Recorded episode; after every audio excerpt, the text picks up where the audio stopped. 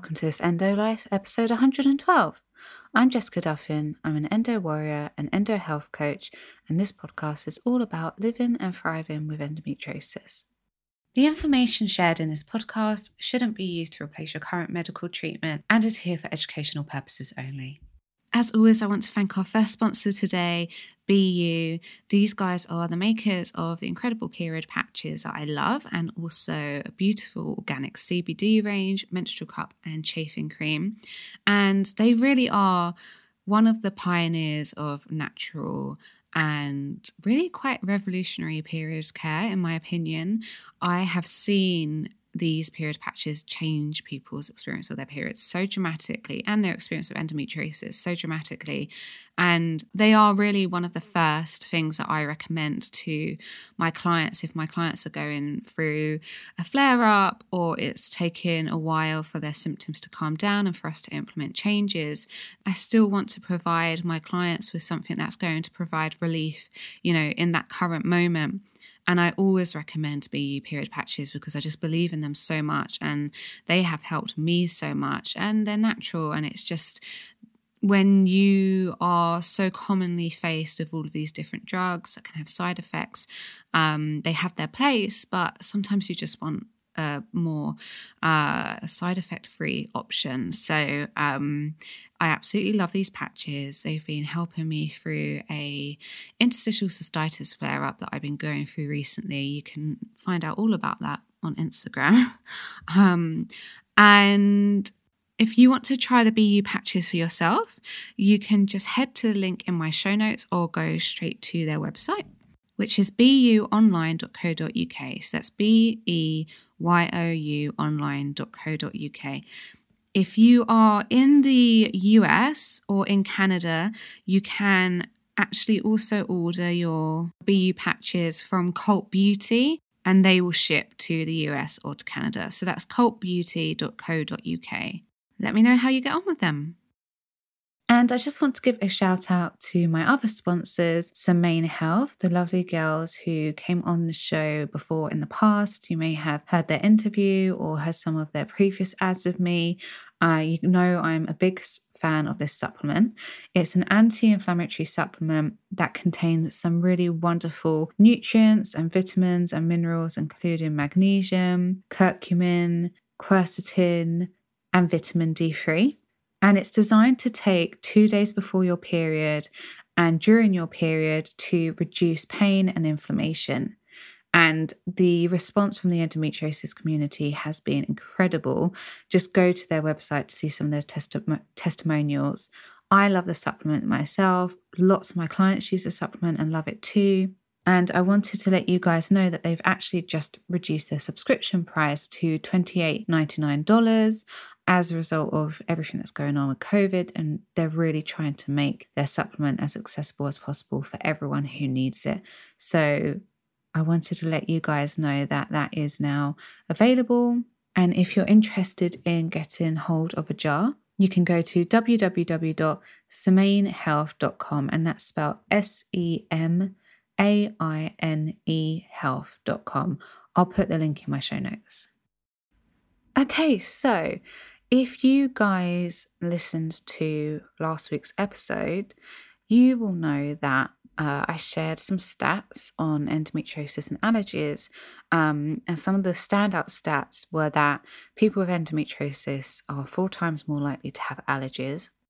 61% of people with endo have been found to have allergies in, um, in the research, and 88% of people with endo, fibromyalgia, and or chronic fatigue syndrome also had allergies.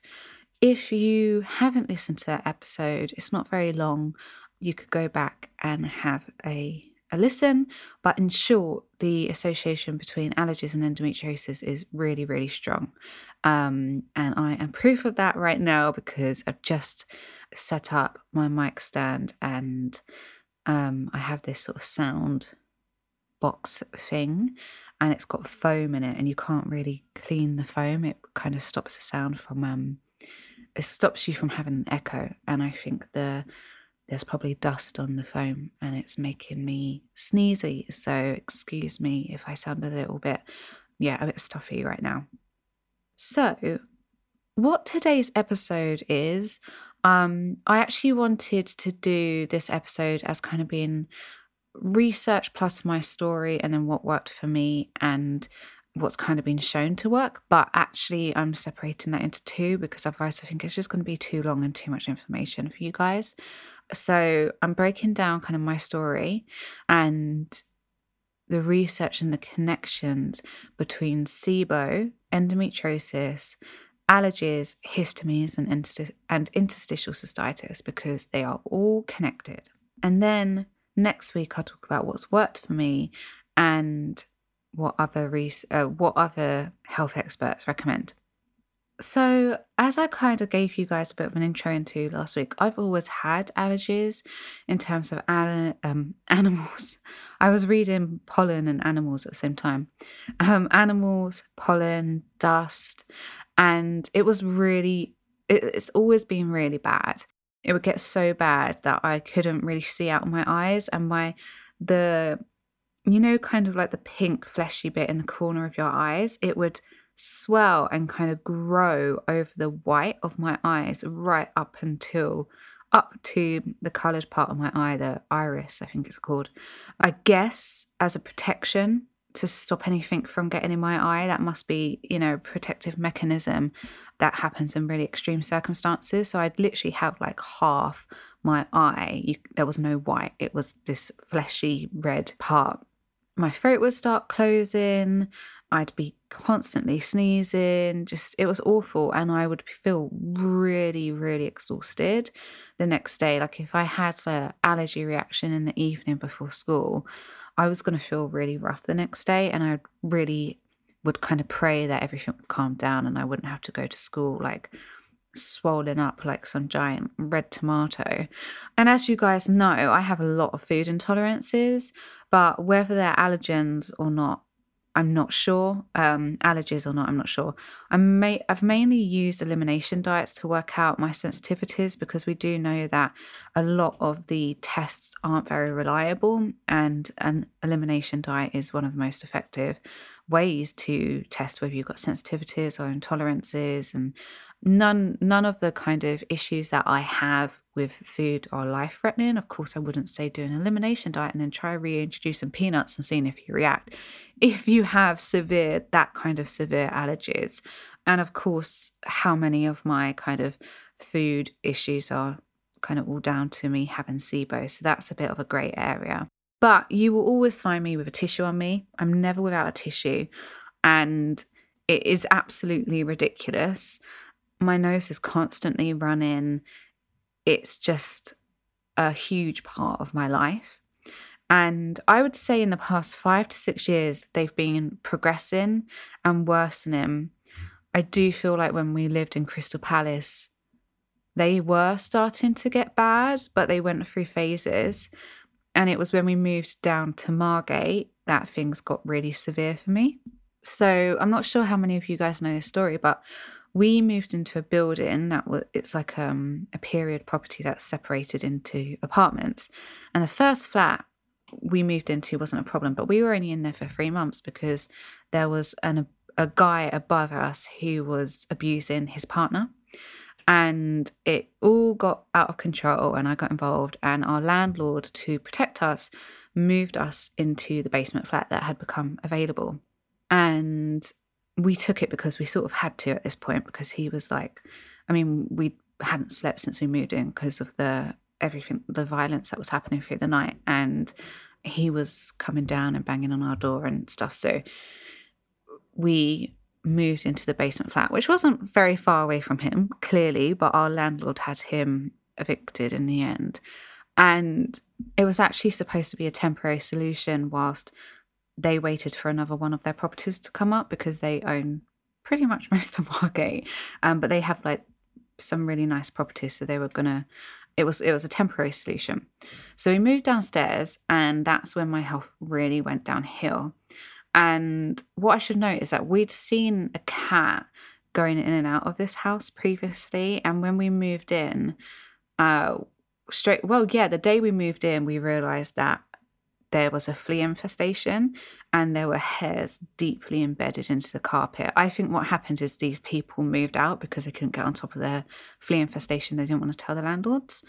And so we had to hoover it again and again and again that day and like sort of rake up the hair to try and get the place clean.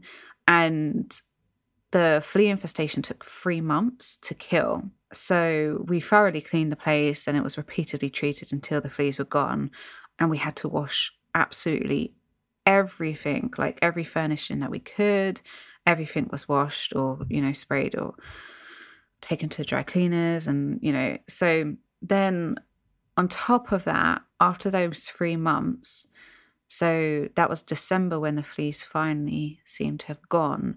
Um, we went away for like three days and we came back to a flood, a really serious flood. I'm talking about like our furniture floating kind of flood. So we had to move out for six weeks and the house was drained and dried.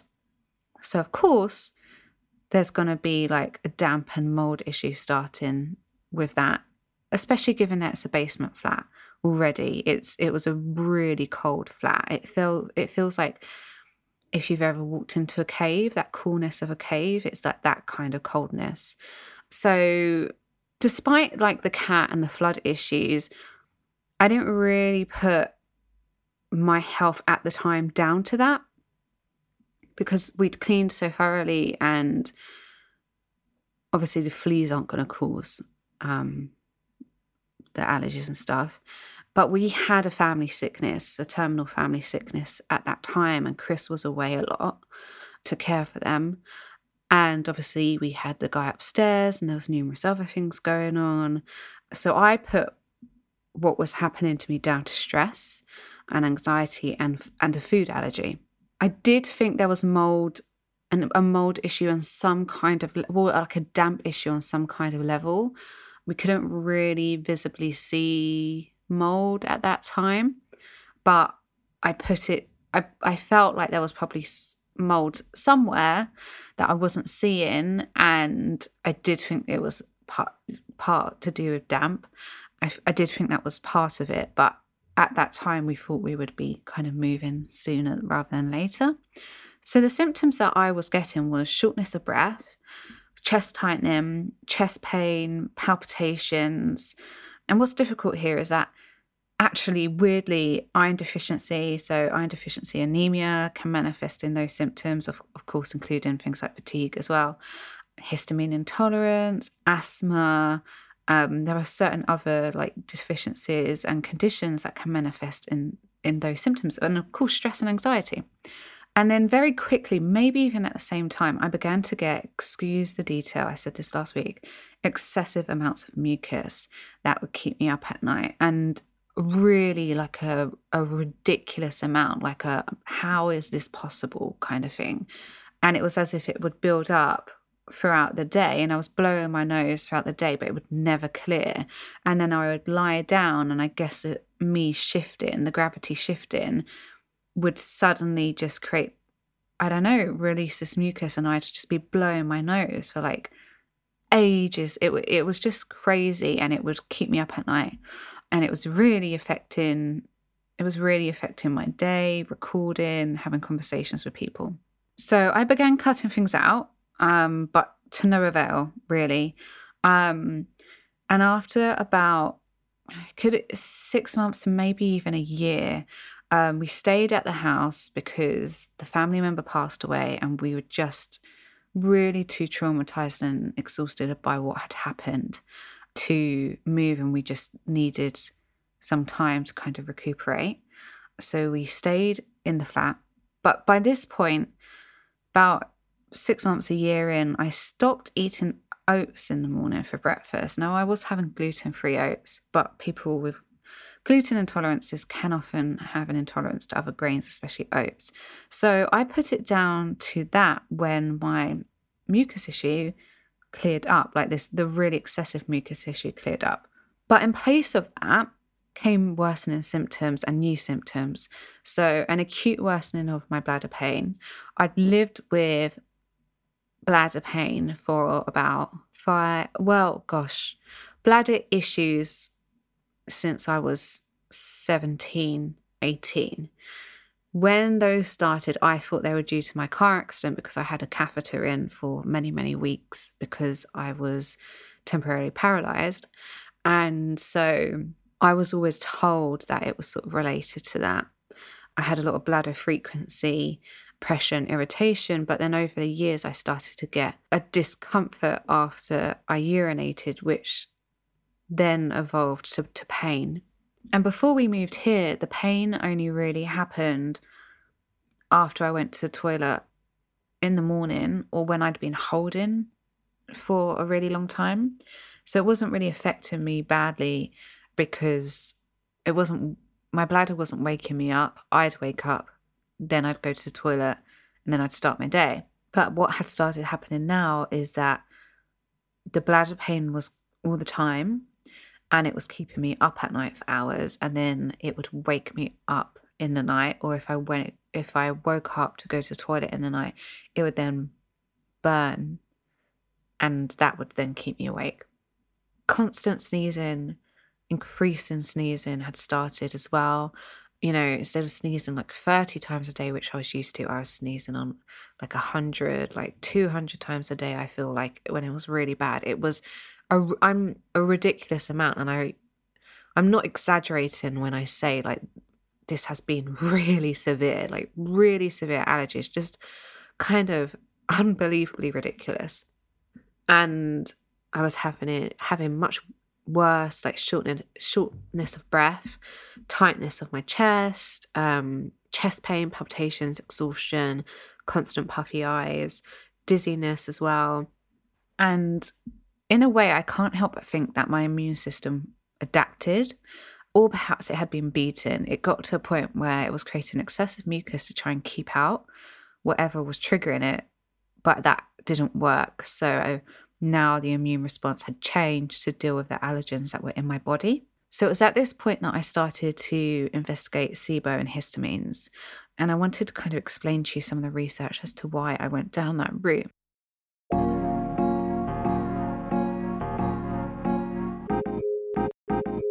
Just a reminder that this episode is sponsored by BeYou. These natural patches last for 12 hours, so they bring prolonged relief and can begin working on relaxing your muscles before the pain kicks in. So you're prepared even if your period comes during the middle of the day. So if you know you're due on, you might want to start wearing your period patch 24 hours beforehand, just so that your muscles begin to relax and you're less likely to have really bad cramps. To find out more about BeYou, you can just head to the link in my show notes or go to www.beyouonline.co.uk. This episode is also sponsored by my free endometriosis symptom tracker. If you kind of feel a bit overwhelmed by your pain and your symptoms and you really just don't know where to start with managing them, then tracking your symptoms over a couple of months or even just a month to see what your triggers might be could be really helpful. I've put together a free download that helps you track your pain, your mood, your brain fog, uh, your bloating, where you are in your cycle, your eating habits, your stress levels, so many different things um, in a really simple and effective way. If you'd like to try it out, um, obviously it's free. Just head to the show notes, follow the link, and you can get your own copy.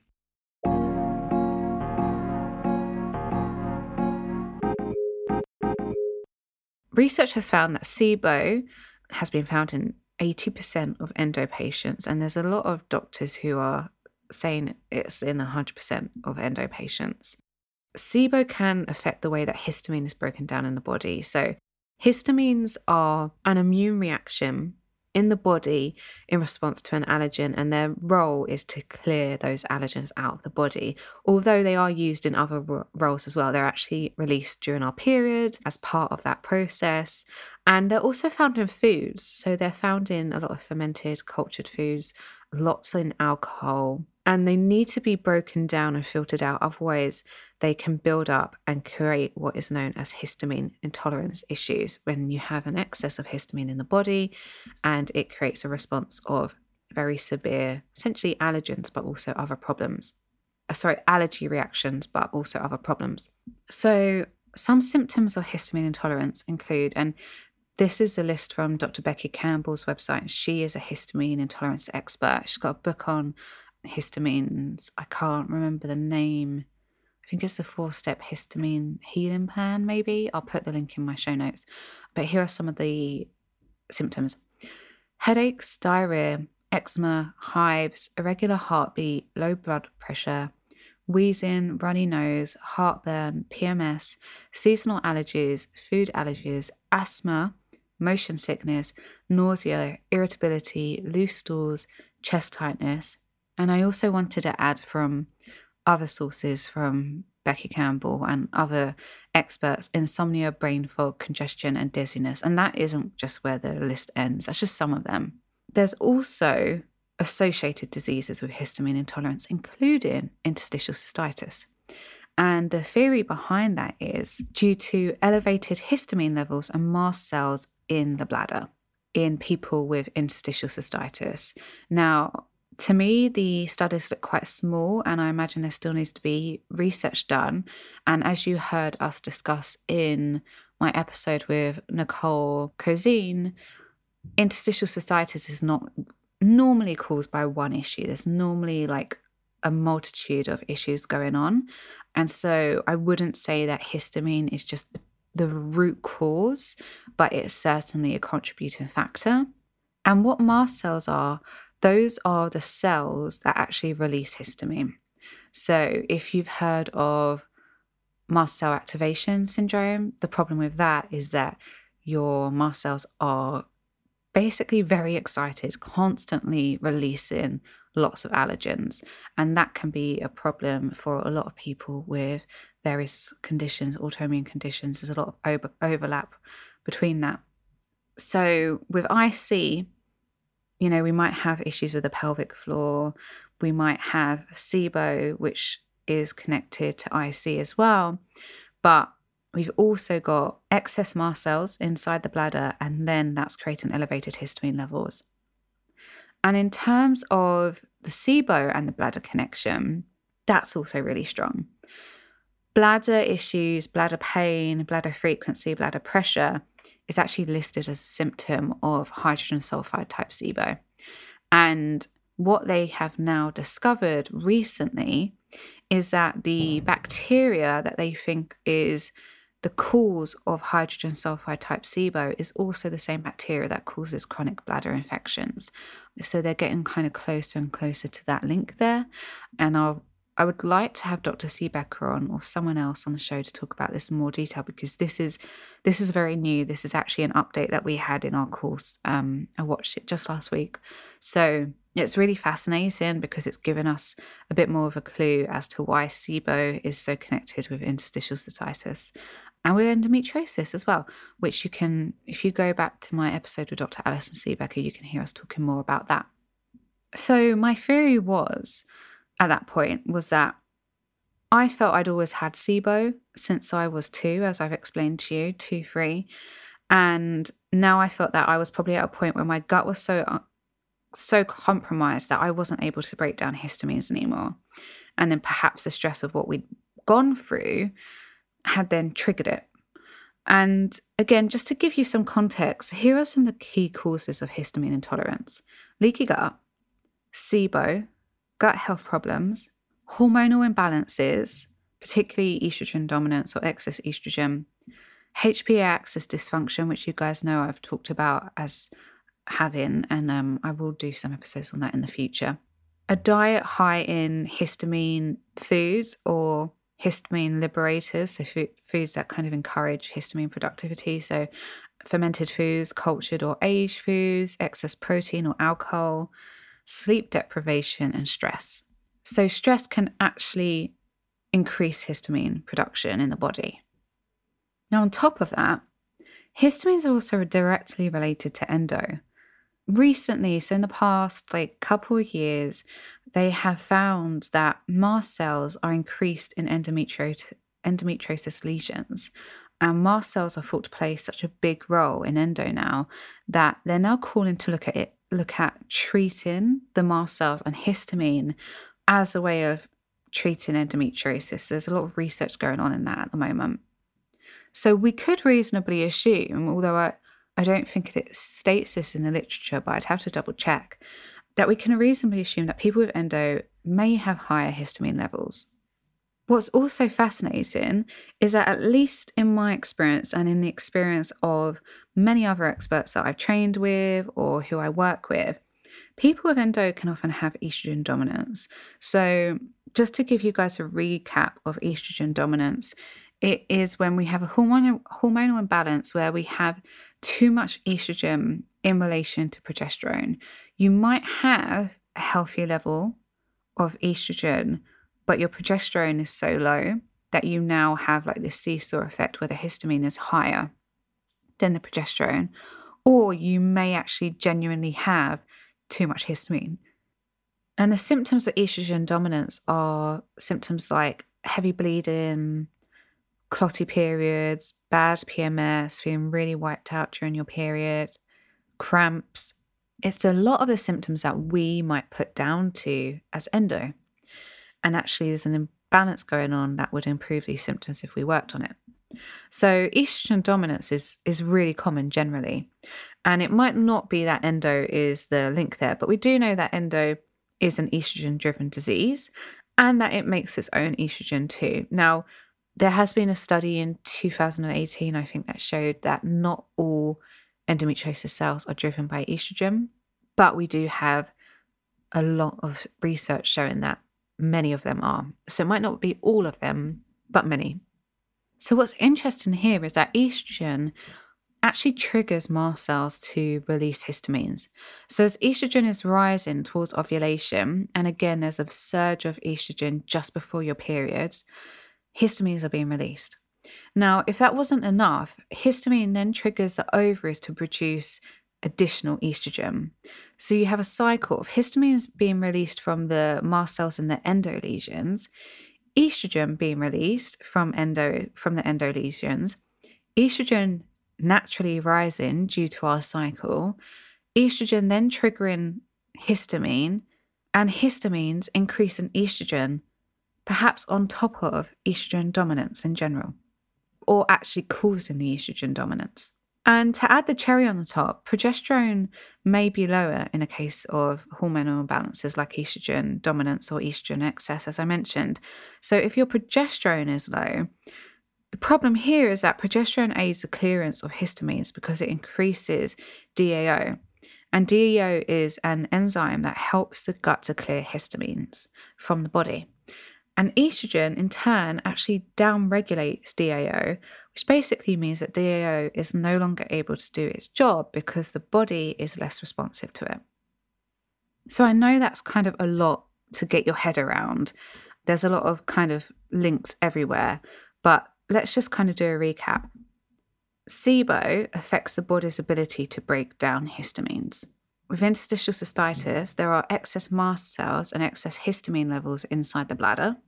Endometriosis lesions have been found to have mast cells in them, increased levels of mast cells, so we can reasonably assume that there's histamine being released and made. Endometriosis lesions release estrogen as well. Estrogen triggers mast cells to release histamines, and histamines triggers the ovaries to make more estrogen.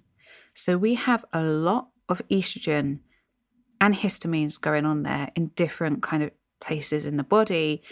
And then on top of that, we have the gut being affected in its ability to break down histamines. And then you've also got the issue that the enzyme DAO, which breaks down histamines, is potentially being made redundant by excess estrogen. It's being made essentially useless by excess estrogen. So, what may have been happening for me was a cycle of estrogen and histamines causing a buildup of histamines in the long run. And then, due to SIBO affecting my gut, that affecting the ability to break it down. And for a while, I thought it was stress that was the trigger because stress causes histamine, raises histamine production, as I mentioned.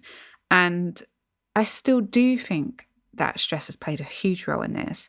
But I now feel that environmental factors are playing maybe even a bigger role um, because it all, you know, all really triggered when we moved into this house. And in next week's episode, I'll talk about all of the mold and humidity issues that we've had in here. So in January, I underwent a low oxalate and low histamine diet. And that was to try and reduce the overall histamines in my body. And also because we suspected that oxalates, which are found in foods, might be also the cause of my bladder issues. So my palpitations pretty much ceased um, during this diet, as did my chest pain, but my bladder pain actually skyrocketed. And we think it's because I was so stressed doing this diet and it was it was very, very difficult. And so I think that that actually just worsened the pain in the long run. And then after I did that, I then tested positive for SIBO and decided to pursue that route because I believe that my SIBO is really at the root of many of my problems and really it is at the root of so many problems. It's a very common condition. 70% of people with IBS actually have SIBO. It affects our gut and our nutrient levels so dramatically that it's often behind a lot of problems in the body. So I wanted to treat that first and see whether that would alleviate my bladder issues and my histamine problems, all my allergies, because I also strongly suspected that I had hydrogen sulfide type SIBO as well as methane and hydrogen type. So at the time, I when I took the test, I could only test for hydrogen and methane. There's now a test in um, the states which is for all three, but I don't have access to that. So when I can get that over here, I would be fascinated to see what my test results are. But obviously, I've started treating now, so it might not come out in time for me to test it. So I had to wait to get enough money to do the SIBO treatment because it's it's expensive. It's really expensive, unfortunately.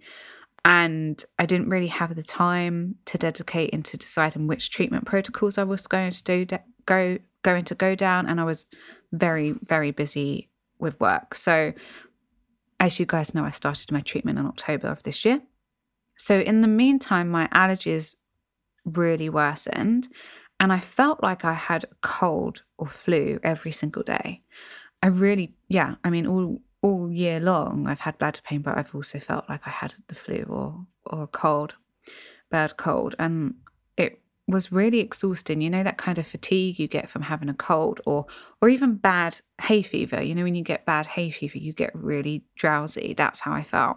So in October I did my treatment plan and it was really then when I had the opportunity to stop and reflect and I was in bed pretty much all the time because of my SIBO treatment and the side effects of that. And I realized how bad my allergies were. I really realized how bad my allergies were and kind of reflected on the year. And that even though my bladder pain has kept me up for the majority of the year and it's awful being in pain daily, I realized that day in, day out, it was the allergies that were making me feel so unwell on, you know, on this daily basis. And I think it was, I really actually felt like it was those that were wiping me out over the bladder pain. And I still had a long way to go with the SIBO treatment. Well, I still have a long way to go. I'm going to be doing my second treatment round in about 10 days, and I'll probably need a third. And then we'll retest and see how see how it's going. Um, and if it's you know if it's not gone yet, then I'll start I'll start another treatment round. So I still have a very long way to go, and I need well, I needed to find some solutions in the moment that would reduce my allergies now because I can't wait for my gut to be fully healed before I can feel better. It's just not a possibility. I need to be able to record a podcast without having to stop to sneeze and to clear my nose and clear my throat and to not be sneezing 200 times a day and you know, feeling like I have a cold every day of the year. So, whilst I was off, I started putting in some strategies in place to reduce the immediate kind of threats to my immune system that were in the environment. So the mold, the humidity, pollen, dust mites, and also kind of given my body some support to to beat those. So next week, what I'm going to do is I'm going to bring you the key strategies that have helped me and really have helped me, guys, and suggestions from other experts. But I am pleased to say that I am, I would say, Chris is going to be editing this, my boyfriend. So I wonder what percentage he would give. But I would say that my allergies are like, well, some aspects of them are dramatically changed, like 70 to 80% better. And then some of them are like 50% better. So I'll dive into that more next week. But I just want to let you guys know that there is hope.